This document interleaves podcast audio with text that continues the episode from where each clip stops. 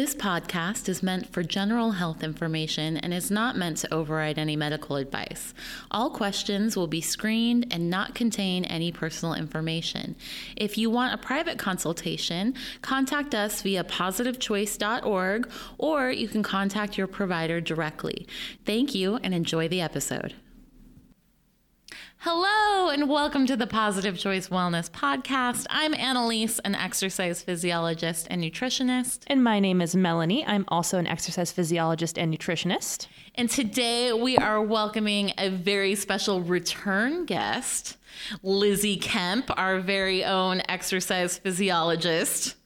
Hi, great to be here. Hi, Melanie. Hi, Annalise. Welcome back, Lizzie. Welcome back. I'm excited to be back on the podcast. I did one on race walking, starting a walking program, and it's good to be back. That's right. And if you guys don't know Lizzie, so like I said, she is a exercise physiologist in house here at Positive Choice. She teaches all kinds of classes. Mm-hmm. Um, most notably, she teaches cardio, dance, and conditioning live on our Facebook. Probably one of our most popular videos, right? One of our most popular exercise classes.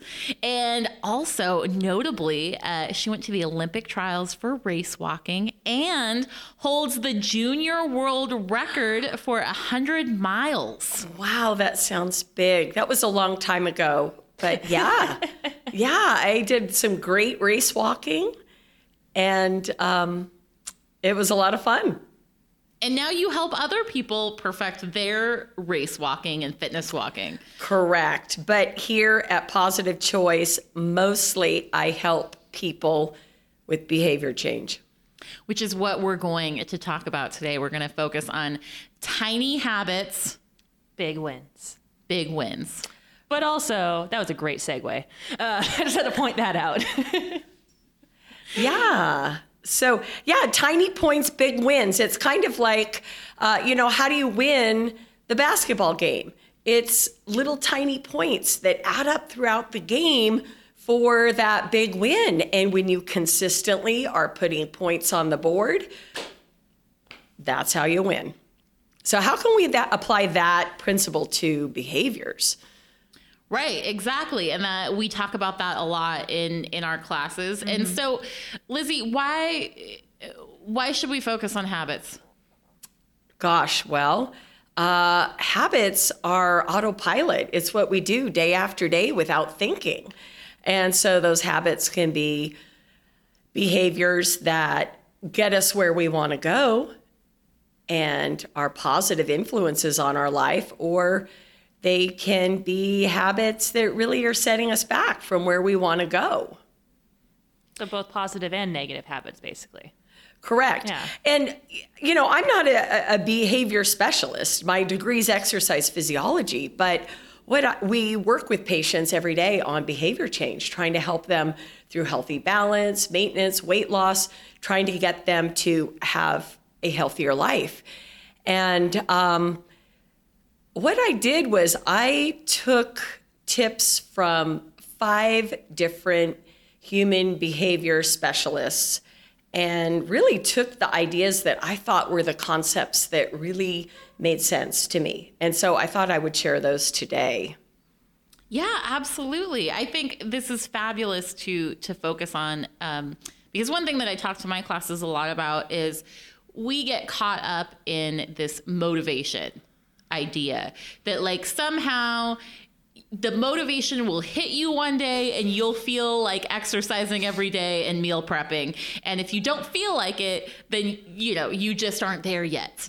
Just yeah, wake up. Yeah, I'm ready. Right. I've got this. right. It's like where's my motivation? I can't find it under the bed. Right. Or or oh, if I just had more willpower. Yes. Oh, I don't like the word willpower. I've mm-hmm. never been a fan of that. Yeah, willpower is tough because that means you have to uh, be aware of your behavior and make a choice to not do it. And it's kind of like you're trying to focus on the, the pink elephant in the room. Don't think about the pink elephant. Don't think about what I can't eat. Don't think about the ice cream. And then you're think you're thinking more and more about it. So willpower white bear tough. effect. Oh, the white bear. Okay, don't think I about think a white bear. I have there's a podcast or not a podcast, a TED talk I was watching, and she talks about the white bear effect, where your brain does a scan from front to back. When you say "Don't think about this," it has to consciously scan, so you're not thinking about it, which means you're thinking about it. exactly. I just did it this week, so that's why I was like, ah, fresh in my mind. Well, you know what? It's hard. It takes a lot of effort to think and have willpower. Wouldn't it be nice if we could make it easy? Mm-hmm. Autopilot. People want to be healthier. They want to be more productive. They want to have supportive habits. But I want to do this, but how? How do I do that? Oh, tomorrow. I'll get I'll get to it tomorrow or I, I'm just not quite ready. Right. And I, the interesting thing to note about willpower is that they have done research on this, and we have limited amounts of willpower mm-hmm. per day. And we use it for all kinds of things, like, you know, controlling what we say to people in our lives, controlling our reactions to like traffic or being cut off. We use our willpower. And so when behaviors are not habits, you're right. It takes so much energy that then it uses up this like finite amount of willpower we have per day to enact these behaviors. And the key around all of that is making the behavior a habit so it takes less of your willpower reserves. Exactly. And that's why the yo yo dieting is so common and the weight cycling is common because if the habits aren't locked in and we're white knuckling it with willpower, we eventually will go back to what we were doing before the habit, which is easy. And it was maybe a habit of overeating. Um, yeah, it's the consistency over time that really gets us to win at our goals. So let's talk about habits. Um, there's a great TED talk by BJ Fogg, and I started with him. And um, with a habit, there's three parts to it. We have the trigger, what stimulates us to do the behavior. Then we have the behavior. And when we do that behavior, there's a reward that makes us want to do the behavior again. So we have this loop trigger, behavior, reward, and it becomes a loop um, to just keep repeating that behavior. So when we think about um, a trigger, it can be anything from a situation say dining out at a restaurant or uh, a person, certain people that encourage us to maybe drink too much or eat too much. Uh, it can be uh, an emotion, feeling stressed. But the most common is like a routine of getting up, looking at your phone, going down the rabbit hole of the news, and all of a sudden two hours are gone and gosh i didn't exercise i didn't get what i wanted to get done so how can we change that trigger so that it stimulates the behavior that we want So the trigger is the kind of like external thing in our environment that prompts us to enact out our habits. Mm-hmm. Is that right? yeah okay so i'm sitting in a meeting and why do i look at my phone i'm bored i have an emotion of boredom You would never be bored in our meetings. You're, you're So- like the leader of the meeting. So, Come so, on. so okay, let's say another person sitting at a di- at, at the dinner table, in a Someone who conversation, doesn't work here. Yes. or, or sitting Yes. at the dinner table, and you don't aren't even aware of it, but you just pick up your phone because you're feeling bored, and that phone is going to show you a notification that stimulates the dopamine uh, receptor, and you get a reward of, ooh, I have a message. Ooh, I got a notification. So that phone is the trigger, um, or that emotion is the trigger. And boy, that phone is so easy. It's right in our hand. So we're going to talk about environment a little bit later. Um, so when we think of behaviors, behaviors can be good or bad, right? Or, or helpful or destructive. Mm-hmm. I think I remember when we were working with the like we worked with the sheriff's department for the county like a few years back, and we talked about the lead chair effect, which would also be a, a behavior and a habit. Oh, the lead chair effect! You have this yes. long, stressful, crazy day, and you get home, you sink into your chair and watch TV, and that is your life. You are now the chair. The chair is you, and that's that's definitely an ingrained behavior and habit as a result of a very long, stressful day. Right, right. Just zoning out. The reward is zoning out, checking out, numbing out, mm-hmm. right? So when we think of a behavior that we want, like, gosh, I, I think the most common one at Positive Choice, our patients want to lose weight. Gosh, I want to lose 50 pounds. I cannot tell you how many emails I get with patients where I'm told, call this patient. They want to have one on one appointments. Their goal is to lose 50 pounds over and over and over again. Wow, how do you do that? 50 pounds is huge. Um, maybe um, I know, Annalise, you had a, a, running goal for a while, maybe to run a half marathon. Mm-hmm. How how would you run a half marathon? That's like, wow, that's. I would think you would need to be running daily, doing something where you're running daily. Yes, yeah. yeah. It's not like James Clear, who who's another um, you know expert on on habit building he says this so beautifully. It's when we're looking at our goals, the goal is not, and I'm going to use the running example, the goal is not to run the half marathon. The goal is to become a runner. Ah, I love it. So, how do you become a runner? Well, running daily, gosh, I'd get injured. Maybe I would start with walk a minute. I can walk. You can walk. We all walk. Mm-hmm. So maybe I could walk one minute, jog one minute, walk one minute, jog one minute. So I took that goal of becoming a runner or being a marathon runner to the teeniest, tiniest little, tiny point, tiniest little step of walk, run, walk, run to get to that behavior. Um, Something that I, I heard and I think is kind of significant to that too is motivation sometimes follows behaviors. So we like to think that we do something, we're going you know, we're motivated to do it, so we're going to do it out of motivation. But if you're not motivated to do something, I think that's a valid point you're making is these little things that you can do that you can do when you're not super motivated that are going to kind of drive that motivation behind it rather than have to be motivated first and then you go do the behavior change. You have to sometimes mm. start the behavior first and make it small enough that you're like, well, I guess I can't really weasel out of this, you know? Right, yes. right. Okay, so my goal was to be pain free. I'm I'm a swimmer, a lap swimmer. Oh, the and, shoulder pain, right and I was uh-huh. having so much neck and shoulder pain, where I was throwing bags of ice down my neck after swimming, really having a lot of pain. And COVID did me a favor. The pool shut down. I had to stop swimming. I'd like to go back to swimming, and my goal is to be pain free. Well gosh, how do I get rid of neck pain, back pain? I guess maybe I would need to be doing yoga. I'd have to improve my flexibility. It's all about flexibility. So, how would I improve my flexibility? Well, an hour a day of hot yoga, that's not going to happen. But can I do a five minute yoga app on my phone? And you know what? I can.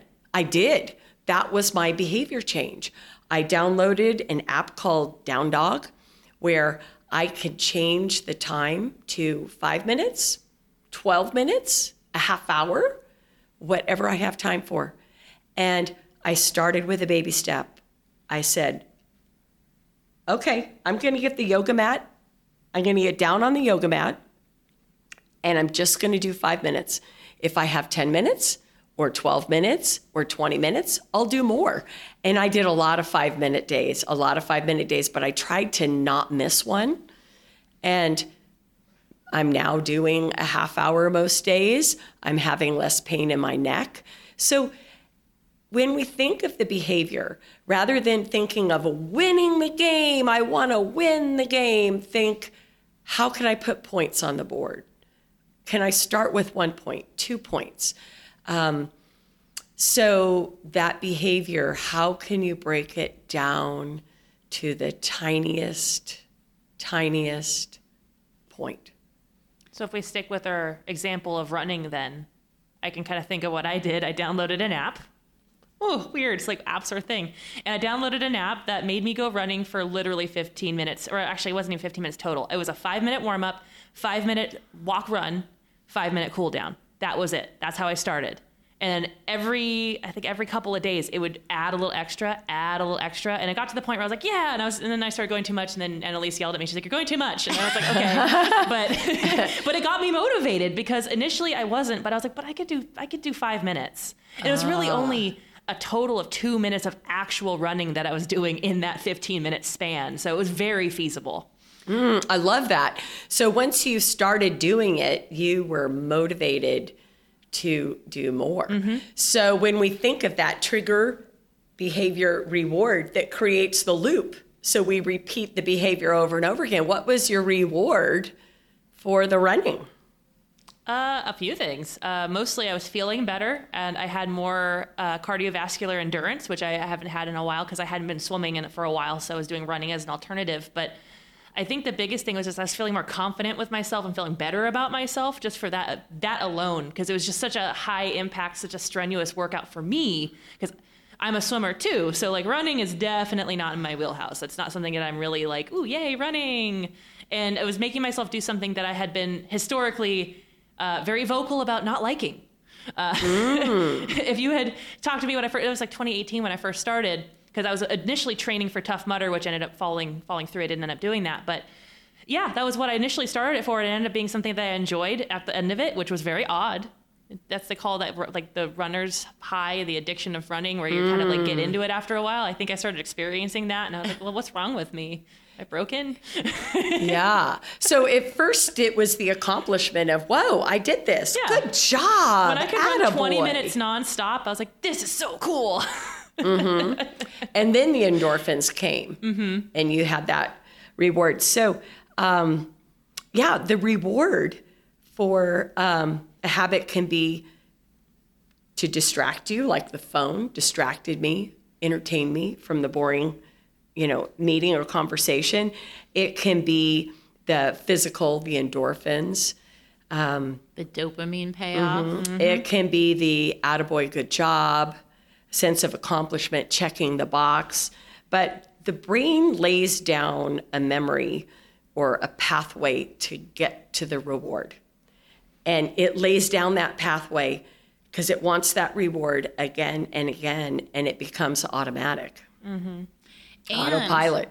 And I think it's really important to understand during the process is that new habits don't have the dopamine payoff that old habits do. So it's one of the things that makes behavior change so hard is that let's say, you know, I have been using eating as a coping mechanism for 20 years. Eating then has a very high dopamine payoff for me mm. versus then I say, okay, I'm, go- I'm going to start like meditating to deal with some stress. And so I start meditating. The dopamine payoff is very small comparatively, and it's taking a bunch of energy. So my initial reaction might be, well, this doesn't this doesn't replace it. Food still makes me feel better, so we keep drawing and drawing to that. And I think you know when when we're in the beginning of behavior change, it can be very empowering to understand that yes, at first we may not get the equal payoff, but it's coming. Mm-hmm. You just have to keep practicing. You mm. have to get over that hump. And one day you will become a meditator.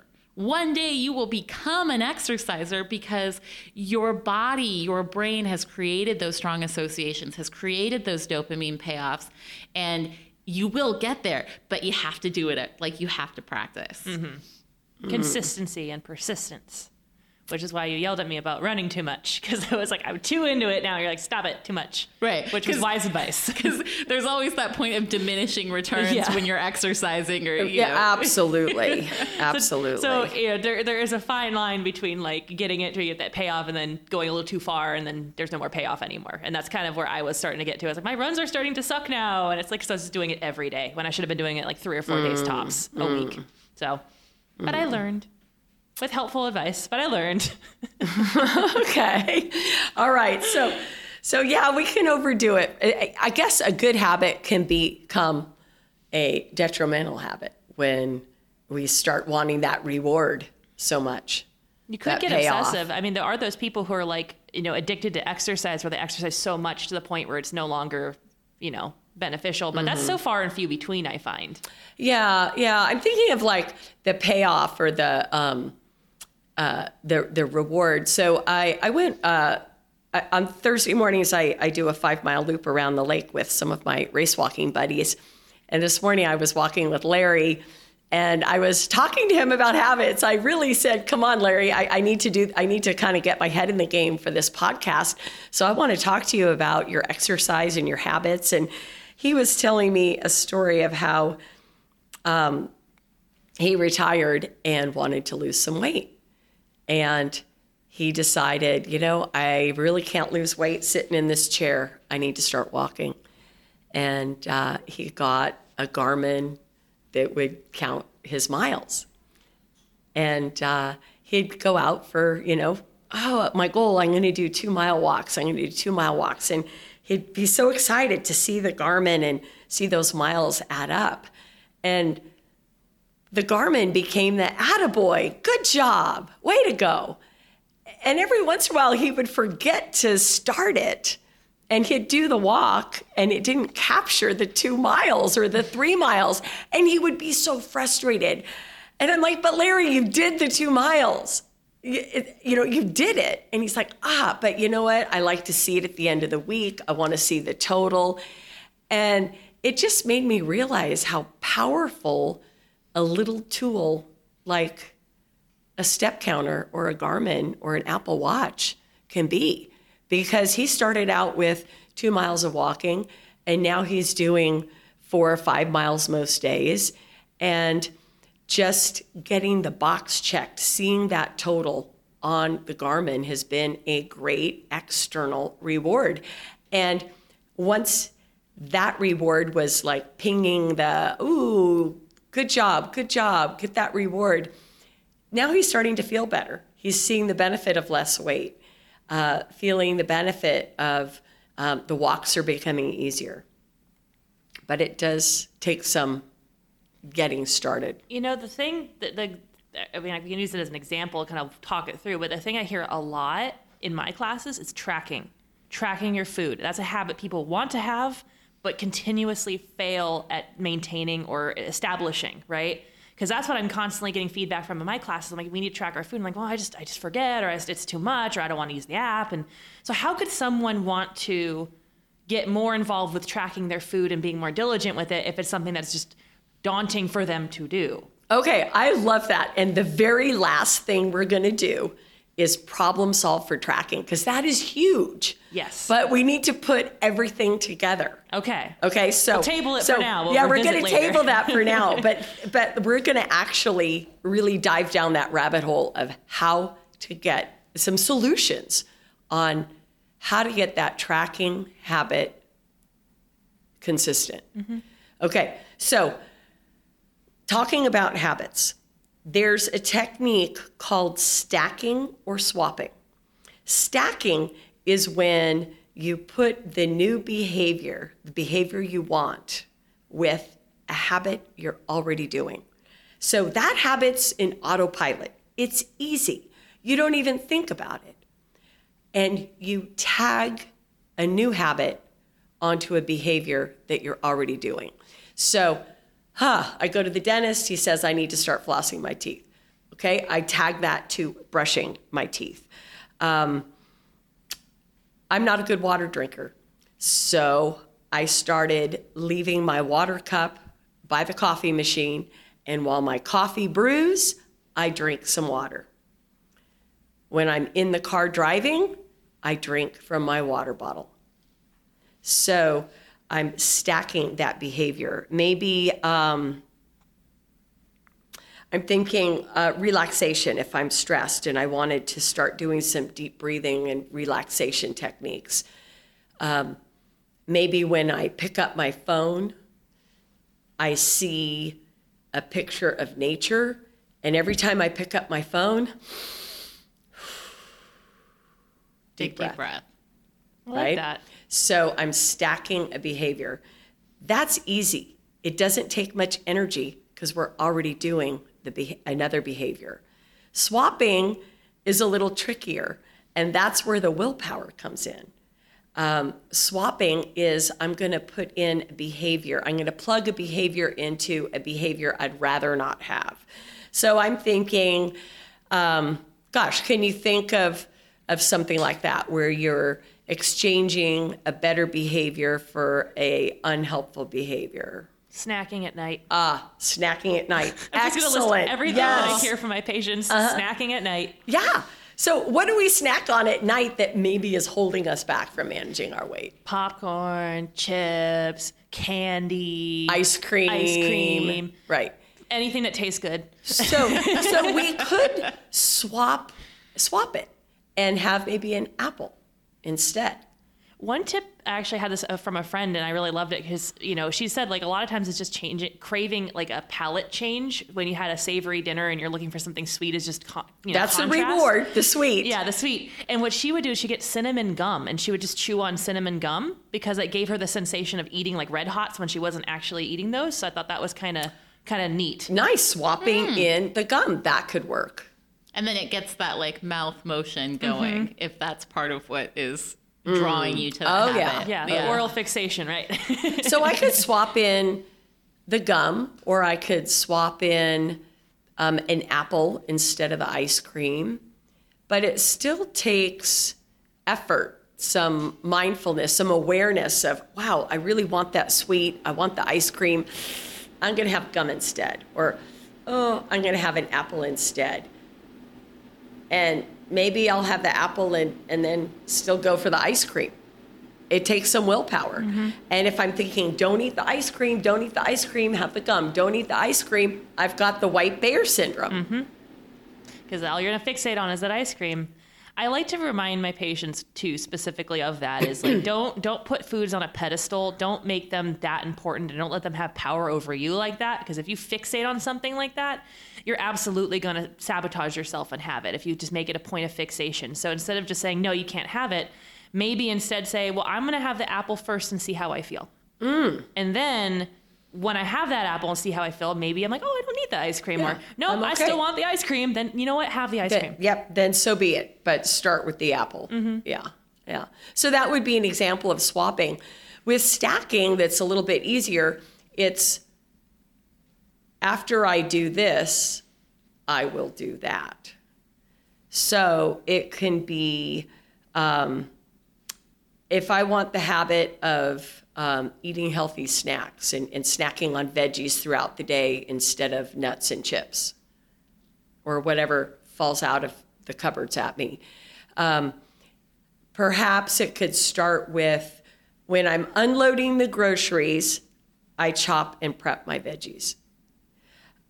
After I clear the table from dinner, I prep my lunches in the leftovers in the clear boxes.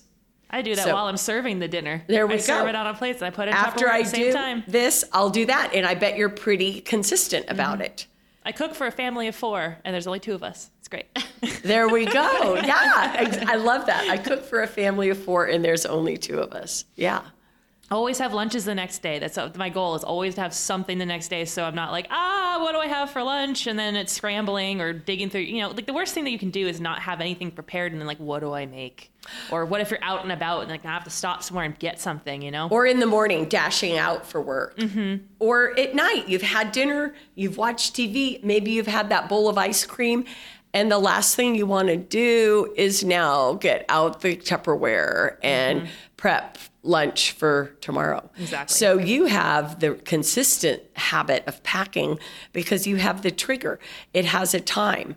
After I while make- I'm serving the while dinner, I'm yeah. serving my dinner, I serve my Tupperware containers. Yeah. I have, I have a whole I have a whole system and a whole technique. Like I, I actually weigh out my pasta dry, so I know exactly how many servings we're gonna have. And a whole box of the chickpea pasta I buy is four servings, so four meals, whole box, no problem. Don't have to measure Excellent. it, just distribute it.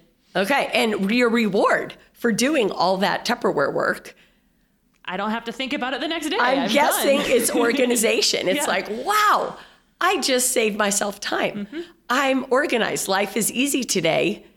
I'm efficient. And wow, I'm enjoying this lunch now. Yep. That's pretty much exactly what it is. and it makes you want to repeat it. Yeah. And now you're in the loop of a locked in behavior. Mm-hmm. And it's worth noting, too, that what you guys are talking about also goes to what your self talk is about these behaviors. True. Because when we talk about rewards, if you are actually rewarding your behavior, you will adopt that habit faster. So, like when you guys were talking, like Lizzie's talk was very positive, right? We're like, oh, yeah, I did this little bit of extra work and it's going to save me time and I'm going to be able to eat healthier tomorrow. But you got to watch that self talk because the self talk could be that, oh, now I have to do this and then I have to eat the same food tomorrow and then blah, blah, blah. Mm. And hmm. then, so you have to be really careful with presenting yourself with that reward because I think the reward is not inherent in doing the meal prep. You have to create that immediate reward. Mm, mm. Right. Feel that organization. Yeah, it, it's really getting that reward right then. The good job, Melanie. You're ready for tomorrow. Yes. Well done. I take I take photos of all of my little burritos that I make, and I'll take a little snap photo. I'm like, look what I did, yeah.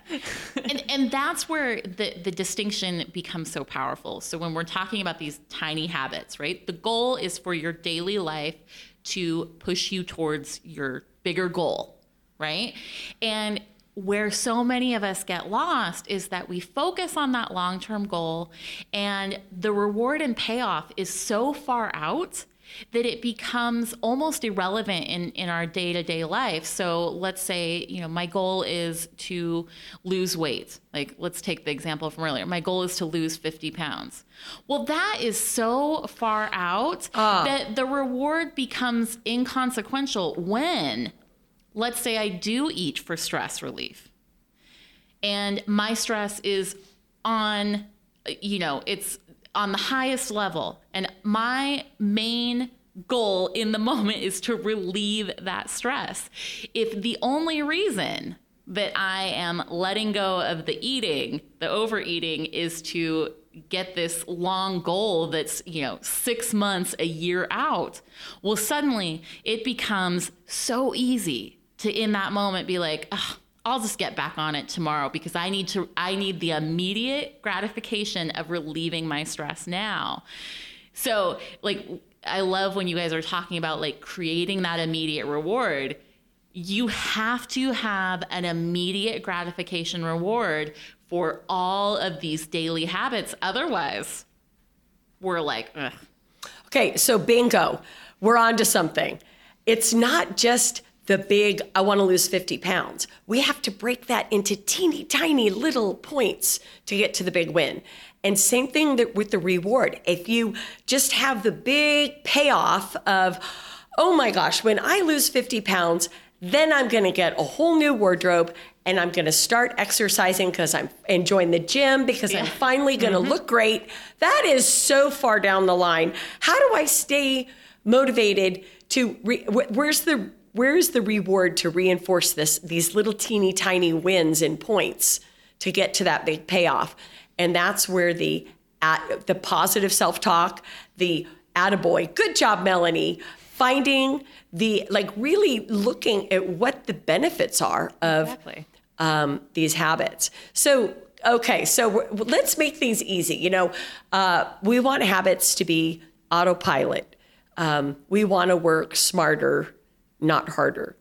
And that makes me want to segue into something called momentum versus friction.